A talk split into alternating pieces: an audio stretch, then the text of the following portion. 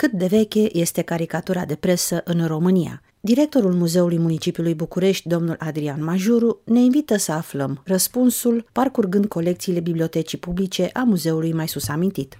Odată cu zorii presei românești a explodat disputa și polemica politică, însă aceasta a avut un aliat în caricaturiști, umoriști, graficieni talentați, astăzi aproape anonim pentru că nu uh, se face o cercetare amplă asupra lor. Pe noi ne-a interesat să vedem cât de vechi este acest fenomen și coboară înainte de Cuza au existat și paradoxuri. Noi știm foarte bine ce a însemnat 1859 și 24 ianuarie, dar se pare că au fost și inadecvări, din cauza cărora un publicist a făcut și închisoare, vorba de Nete Orășanu. Spune adevăruri cu mare curaj și cu la închis. Deci libertatea presei, el a fost determinat să o figureze în almanahul pe care îl publica într-o caricatură unde în fața redacției, scria redacția sus, era un jurnalist, evident, de investigații, cum spunem noi astăzi, înconjurat de jandarmi, cu mâinile la spate legat și stătea așezut, la gură i-au prins un lacăt și jos libertatea presei.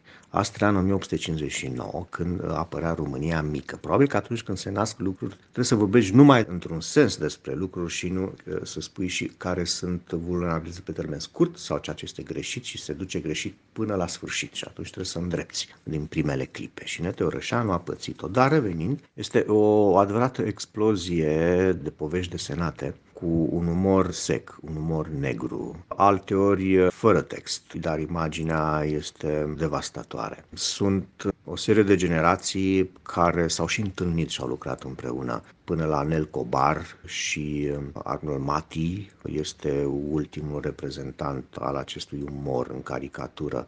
El vine până în anii 90 cumva, interesându-ne practic un secol și jumătate, deci 1860 până la 1990. Sunt foarte multe piese, sunt lucrări, calendare, lucrări grafice, vreau să spun, sunt publicații de tot felul, broșuri, este și Urzica prezent acolo, bineînțeles, în perioada comunistă. Dacă în București domnul Adrian Majuru ne invită să descoperim cum a fost abordată libertatea presei în perioada interbelică, dar și în cea postbelică, la Paris doamna Jean Pore, din partea organizației Reporter Fără Frontiere, ne invită să descoperim cel mai recent album publicat de această organizație, și anume 100 de ilustrații pentru libertatea presei, album semnat de artistul de origine siriană Riyad Satuf. The album for Press Freedom collection by Reporters Without Borders is not strictly speaking a newspaper, but rather a publication to highlight the work of an artist. Also, even though Riyad Satouf has collaborated at several occasions with the press, with titles like Charlie Hebdo, it was rather for light and entertaining columns. Albumul realizat pentru colecția Press Freedom a organizației Reporter Fără Frontiere nu este o lucrare strict despre ziare,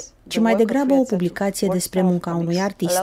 De fapt, ilustratorul și autorul de benzi desenate Riyad Satuf a colaborat de mai multe ori cu presa cu titluri precum Charlie Hebdo și a fost mai degrabă o colaborare pentru textele de divertisment. El a fost de acord să doneze 100 din desenele sale pentru realizarea acestui album, din a cărui vânzare 30% va merge către bugetul anual al organizației. În acest sens, opera sa și în principal benzile desenate realizate de Riyad Satuf ne permit să ne finanțăm o parte din acțiunile din întreaga lume și să apărăm libertatea presei în termeni concreți.